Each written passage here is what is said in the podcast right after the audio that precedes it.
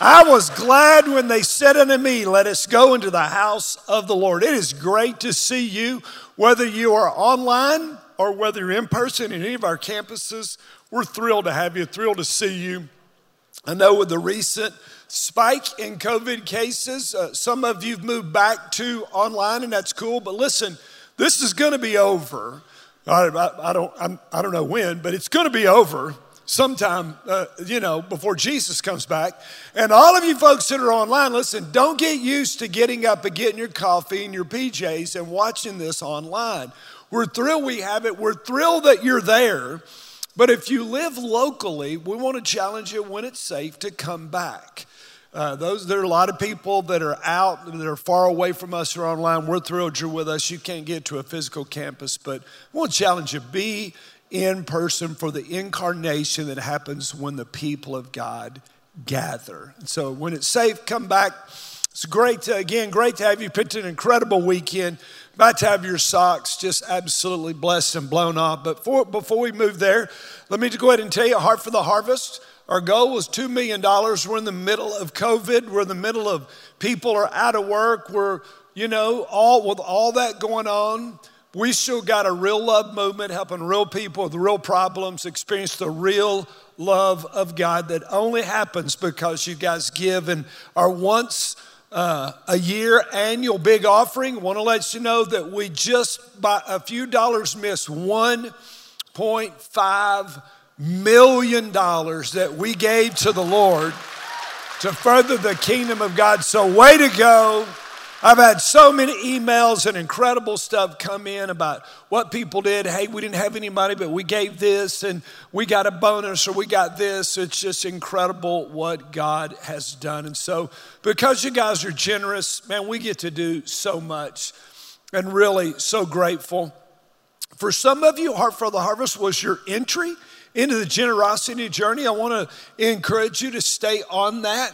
Uh, we got a guest speaker that most of you will know. His name's Hallerin Hilton Hill. And we were talking and asked me a question. He said, What do you think is the best financial decision you've ever made? And, and after some thinking, I said, I think the best financial decision Michelle and I ever made was when we were our poorest, we began a double tithe. Now, tithing doesn't mean giving, tithing means 10%. Are y'all out there? Because I love when people say, hey, I tied 2%. That means I 10%, 2%. That doesn't make any sense.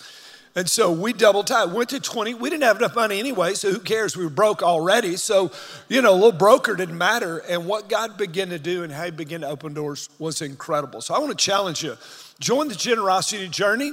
If you haven't given, there's three ways to give. You can give online at faithpromise.org backslash give. Michelle and I set a recurring as soon as a check hits the bank, boom, we automatically, uh, 20%, it just automatically rolls.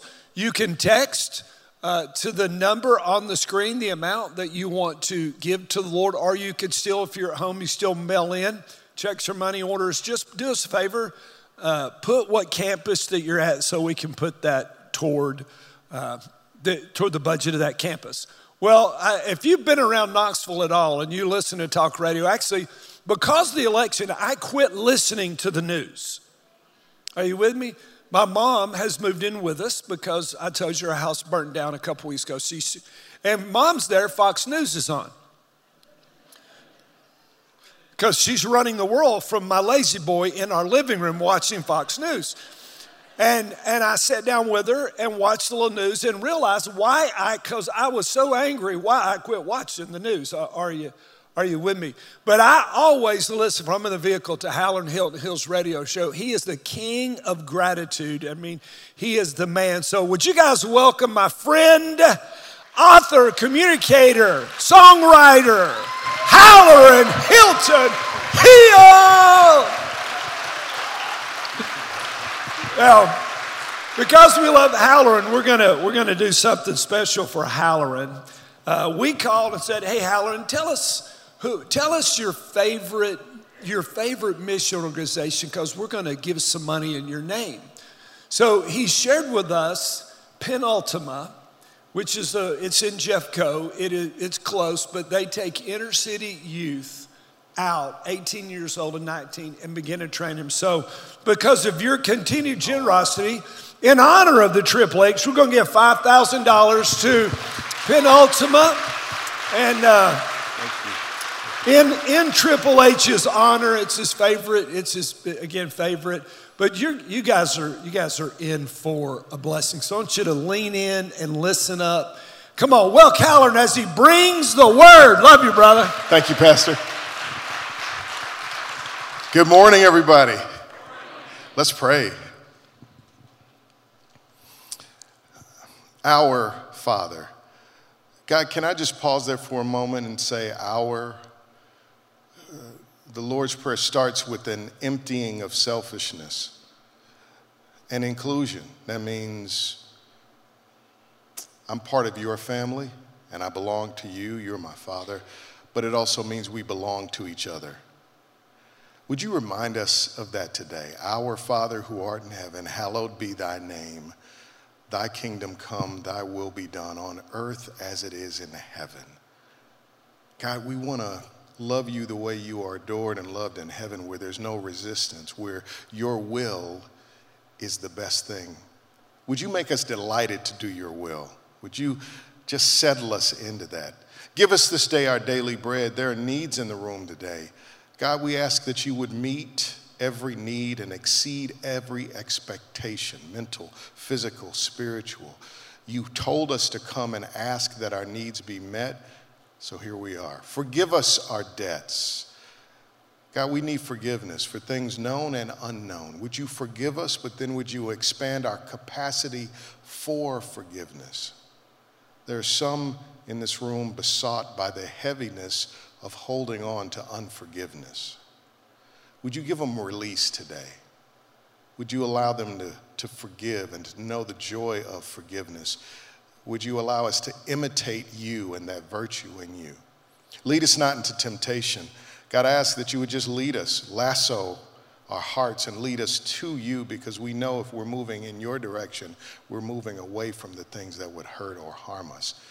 And then deliver us from evil. Sometimes life knocks us out. We're in a burning building, we're knocked out, we can't even call for help. We need deliverance. God, I ask that you would just kick the door in. Don't wait for me to ask you. just come get me.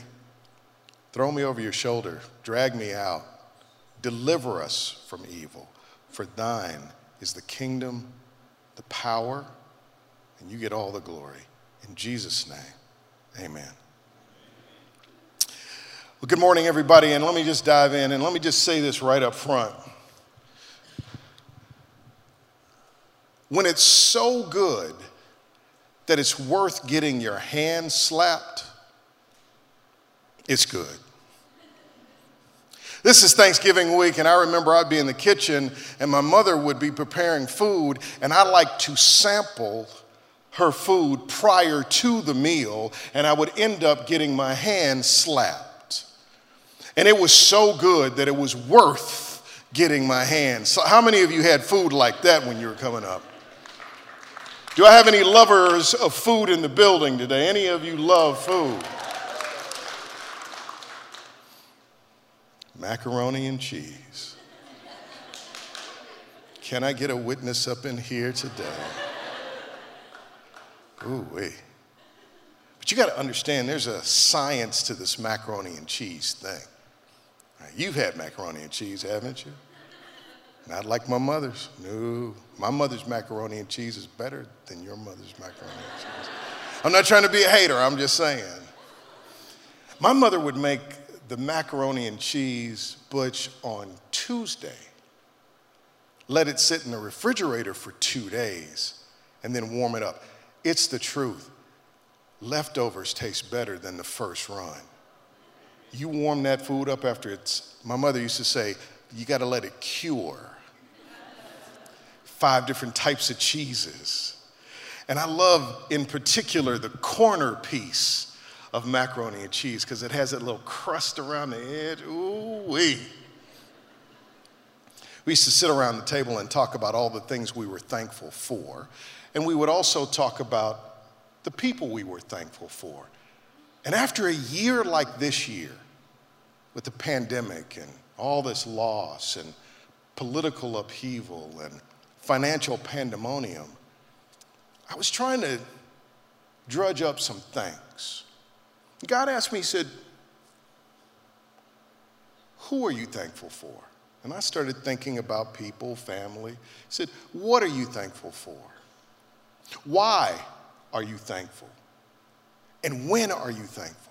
And I started running through because I keep a gratitude journal because, you know, gratitude, thanksgiving is armor plating for the soul. You do realize that anxiety is a habit, and habits are formed through practice.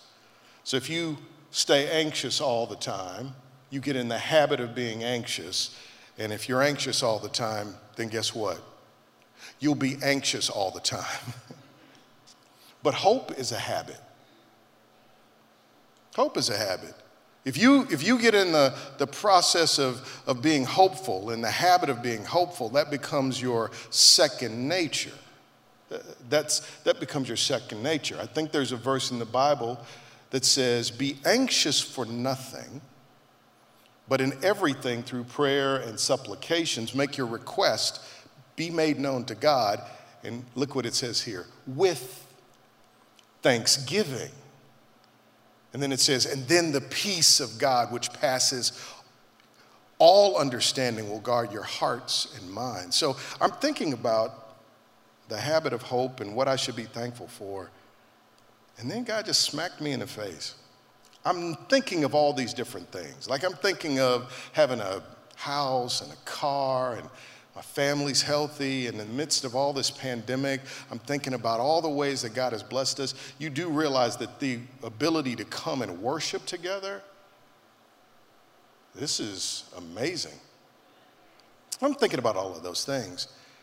And he's like, Is there anything else you're thankful for? Like, um, a hot butt? No, I have seat warmers in my car. That's what I'm. Sorry, Sarah. He's like, did he just say hot butt?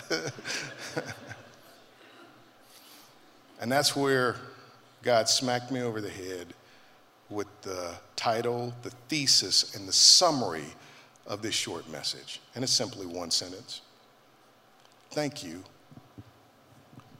Jesus. Thank you, Jesus. You do realize that praise and gratitude and thanksgiving is a reflex, it's a reflex of the revelation of Christ, who he is, what he did for you on the cross, what he does for you every day in your life, and what he's promised to do for you in the future. This is what he said to the disciples. They were worried. They were going through a lot of stuff too. And he said, Let not your heart be troubled. If ye believe in God, believe also in me. For in my Father's house are many mansions. If it were not so, I would have told you. I go to prepare a place for you. And if I go and prepare a place for you, I will come again and receive you unto myself, that where I am, there ye may be also. So even if this life gets crazy, he's promised you eternal life in a place made new where you won't have to deal with sickness and pain and pandemonium and pandemic. What he promised to do for you should give you cause for thanks. But it should be a reflex. We have reflexes. Reflexes are different than common thought. I used to go to the doctor. He had this little triangular rubber, rubber hammer, and he would tap a certain point on your knee, and your leg would just jump up. They were testing your reflexes. There are some things that are just reflexive. They just happen. You don't have to think about them. You don't have to do anything. They just happen. A reflex. And what I'm suggesting to you this morning is that if you are not thankful to God, you just haven't had a clear enough revelation, or you need to be, be reminded about who Jesus is, what he did, what he does for you every day, and what he is promising to do for you in the future. It's a reflex. Praise and thanksgiving is the reflex that comes when you realize who He is. You can't help it. If any of you have ever made big mistakes in your life and been forgiven and God brought you back from a bad place, I promise you the reflex is thank you, Jesus. Go to a UT football game. I know we haven't been able to say thank you, Jesus, in a while. Go to a UT football game, we're down by three with 30 seconds to go in the game. We've got the ball, but we're at the other end of the field, and they throw a Hail Mary pass, and the wide receiver catches his on, on his tippy toes in the end of the end zone. I promise you, if you're at the game, you're up out of your seat and you're praising, and it's a reflex because of what has just been revealed to you. Today, I want to give you cause to say the one thing that you need to be thankful for this year, which is Jesus. Thank you, comma, Jesus. You know why we use commas, right? Pause. Sometimes you can't get a revelation of Jesus if you don't slow down long enough to think about what he's done for you. Thank you when I think about the goodness of the Lord and all that He's done for me. Thank you, comma, slow down. Jesus, period. Not Jesus plus Buddha, not Jesus plus Muhammad, not Jesus plus. I'm saying thank you, Jesus, period. So let me tell you a story and then we'll get out of here. Dick uh, is um, in a hospital waiting room. He's waiting on what he believes will be the birth of a bouncing baby boy. They're to hunt and fish. They're to do guy stuff, right? I remember I would take an annual trip with my son and we would just do guy stuff pillow fights. We'd stay up late. I remember we drank Dr. Peppers together. We farted. It's guy stuff.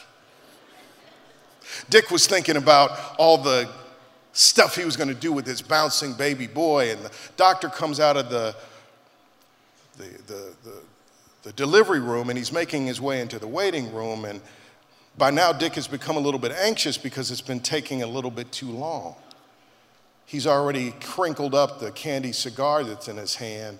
You can hear the cellophane rattling his anxiety. The doctor walks in, and as he's pressing through the doors, he takes what I call the bad news breath.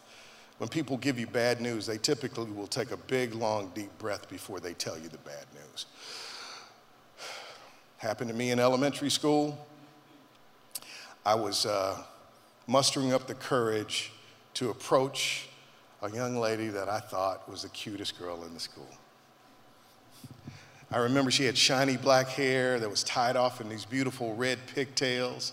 And when she would turn around, everything would be in slow motion. And the pigtails would fly like a helicopter blade. She smelled clean. I sat right next to her. So I had mustered up the courage to write what I call the LPQ. This is pre internet. The LPQ is a love pop quiz. Do you like me? Check yes or no. I handed it over to her. I'm waiting. She takes it, she opens it, and she looks at it. She closes it back up and she hands it to her best friend, who handed it to the next person, and the next person, and the next person. I had been what you would call retweeted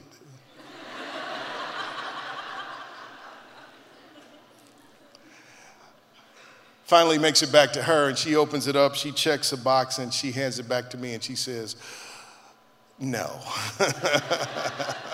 this is the bad news, breath. The doctor takes the bad news, breath. Dick, I got some good news and I got some bad news. Dick was like me. I always want the bad news first. Anybody else want? I want to know the bad news. Tell me first.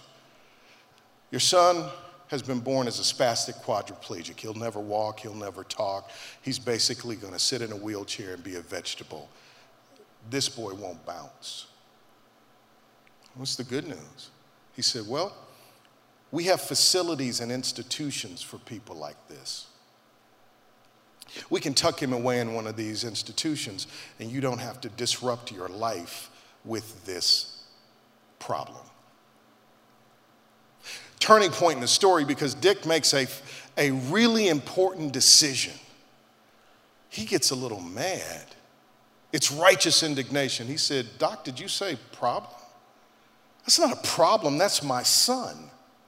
He's coming home with us as a son and will live with all of the rights and privileges appertaining thereunto. He's not a problem, he's my son. He's going home with us. Okay. They take him home.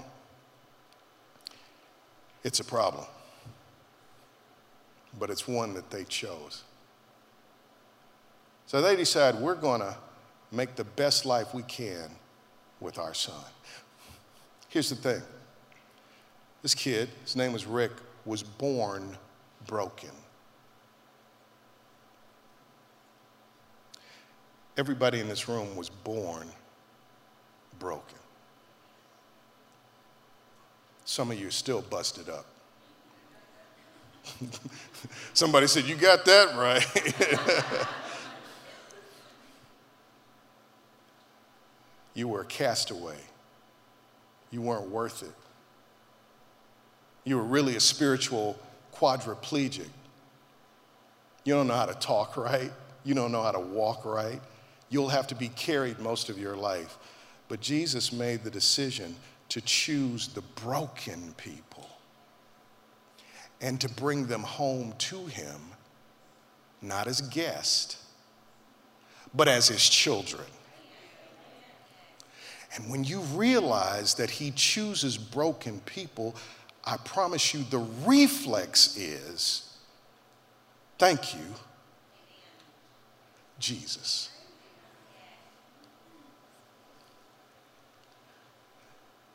Broken people. Well, uh, Rick is every bit as hard to manage as has been predicted. Can't do anything except nod his head yes and shake his head no. His mother goes, Wait a minute. If he could nod his head yes and shake his head no, if we could find some way to develop a device that we could strap to his head, he could tap out words on a computer screen. Let me tell you something about grace. Grace is the ability to look at something broken and look past the brokenness to the blessing. I'm so thankful that God looked past my brokenness. You do realize that, that in the heavenly kingdom, all you have to do to do a lot is just say yes. If you just nod your head yes to God, if you say no to the things He says no to and yes to the things He says yes to, you're good. Just knowing that He looks past the brokenness makes me say, Thank you Jesus. They go to Rutgers University, they develop a device that allowed him to translate his nods and shakes into words on a computer screen. They had been including him with every family function. His father was a big hockey fan. He would put his wheelchair next to his, his recliner and they would watch hockey together. And He didn't think his son was really paying attention. He finally gets trained on this new device and they're waiting to figure out what will be the first words to the world from this broken boy. His mother, of course, was expecting mama. His daddy was expecting daddy. His first words to the world go Bruins. they were paying, playing for the Stanley Cup that year, and his father realized that in this broken boy, boy was a blessed young man. God chooses and uses broken people. Thank you, Jesus. But God, through his love, breaks our brokenness. Love breaks brokenness. I've seen some of the toughest people in the world when they are loved well and loved profoundly, I've seen it break their brokenness.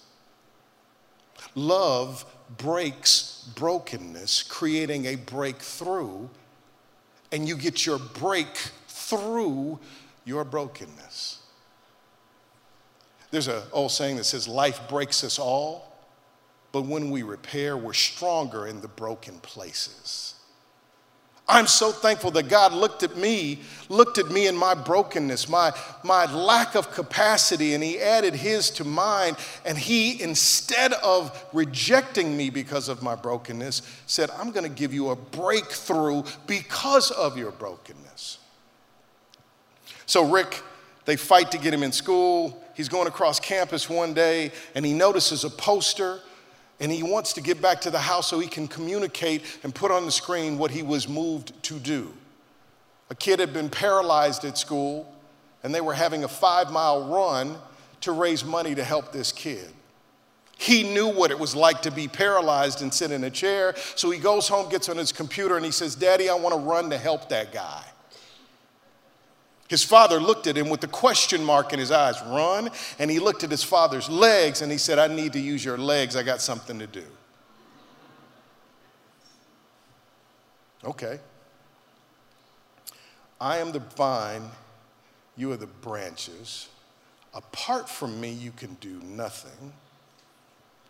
I can do all things through Christ who strengthens me. So his father put him in the wheelchair. This wheelchair was designed to go from the couch to the refrigerator, not five miles.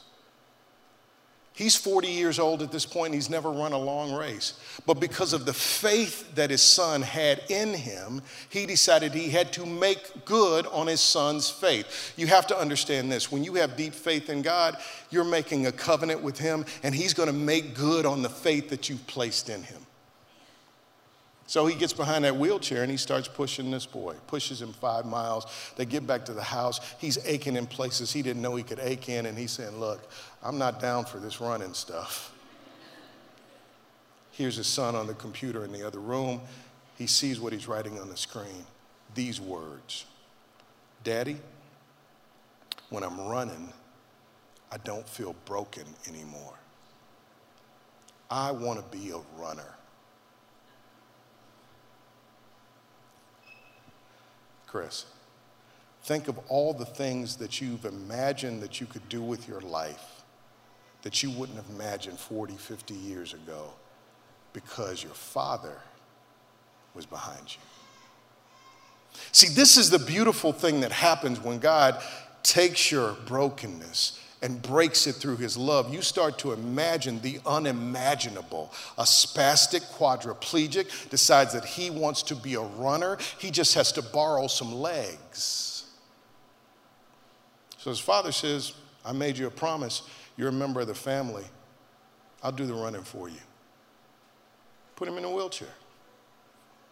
Together, they have competed in and completed 1,108 endurance races, including something like 14 Boston marathons, and the penultimate, six Ironman triathlons. Here's the thing in an Ironman triathlon, you have to run a full marathon, 26.2 miles. You have to swim miles. You have to bike over 100 miles. This is what Rick actually said. He said, I can't thank my father enough because he's carried me the whole way. They made a decision not to give up on me. He said, finishing is what I'm made of because they wouldn't give up on me. If I could, I'd put him on my shoulder and I'd climb a mountain. I'd put my father in a wheelchair and I would push him. I would pull him. I would do anything. I can't help but say thank you because of what he's done for me.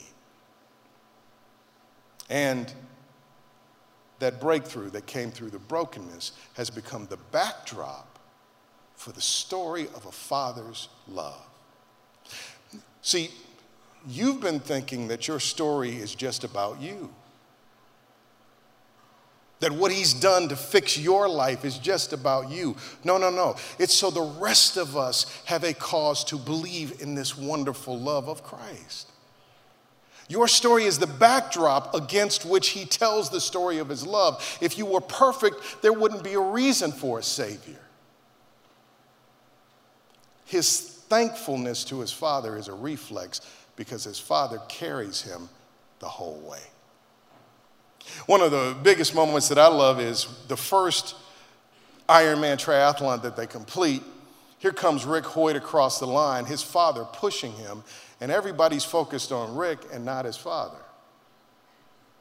And they're cheering, and I think the headline said something Rick Hoyt in 1989 becomes the first disabled person to compete in and complete the Ironman triathlon. And all he was there for was the ride.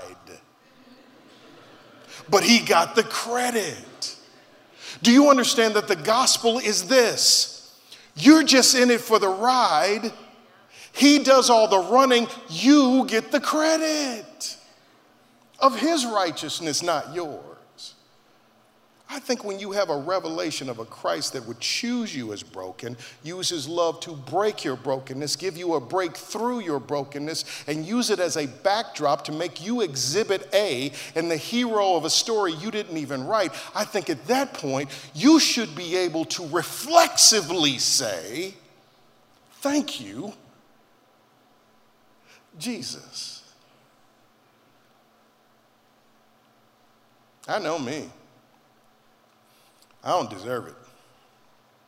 I don't know about you. Some of you, you got some pretty people in here, brother, Pastor Chris. You got, I see some pretty shiny people. How many of you are perfect? Let me see what the perfect ones are. I would love to. Any of you messed up? My grandmother used to say, toe up from the flow up. Crusty, dusty, musty, rusty Christians, right? He stands in between us.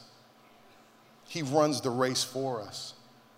It's what He did for us on the cross, what He does for us every day. You do realize that you will breathe over 25,000 breaths today, requiring 11,000 liters of oxygen. You didn't provide any of it, He put the breath in your body. He does that on a daily basis. That's just His regular work. That's just regular stuff. And then he promised you eternal life. So even if you've lost loved ones to this pandemic, it's just a comma, it's not a period, it's just a pause. It may be fatal, but it's not final. And he did all of that for you for free. And all you had to do was nod your head. Thank you. Jesus. And the reason my praise is reflexive during this Thanksgiving season is because I know me. I know where the skeletons are. I wrote a song. I'll share this with you and I'll be done. It's called Block My View. Block My View. Who made the mirror? Who would invent such pain? When I see myself, I see my stains. Mirror, mirror on the wall, watch me rise watch me fall. So do me a favor, Lord, to get me through.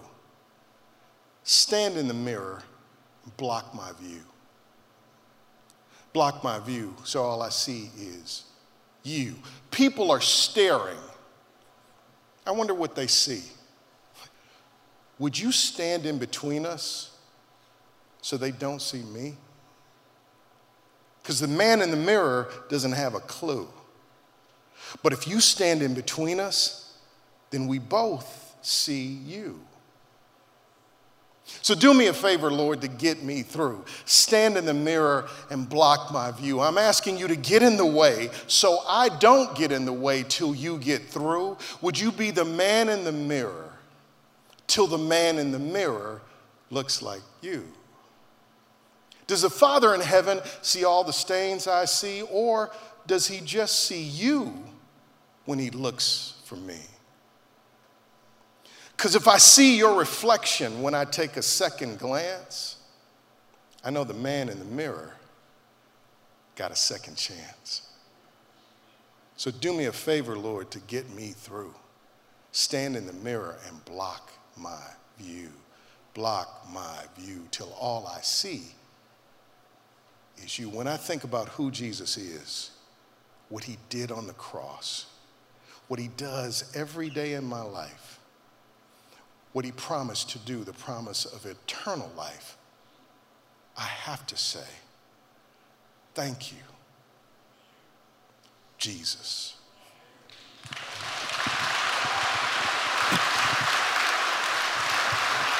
Woo, come on. Thank you, Jesus. Now, I, I, man, that I was, you know, this is the third time I've heard the message and so moved because I was Rick spiritually.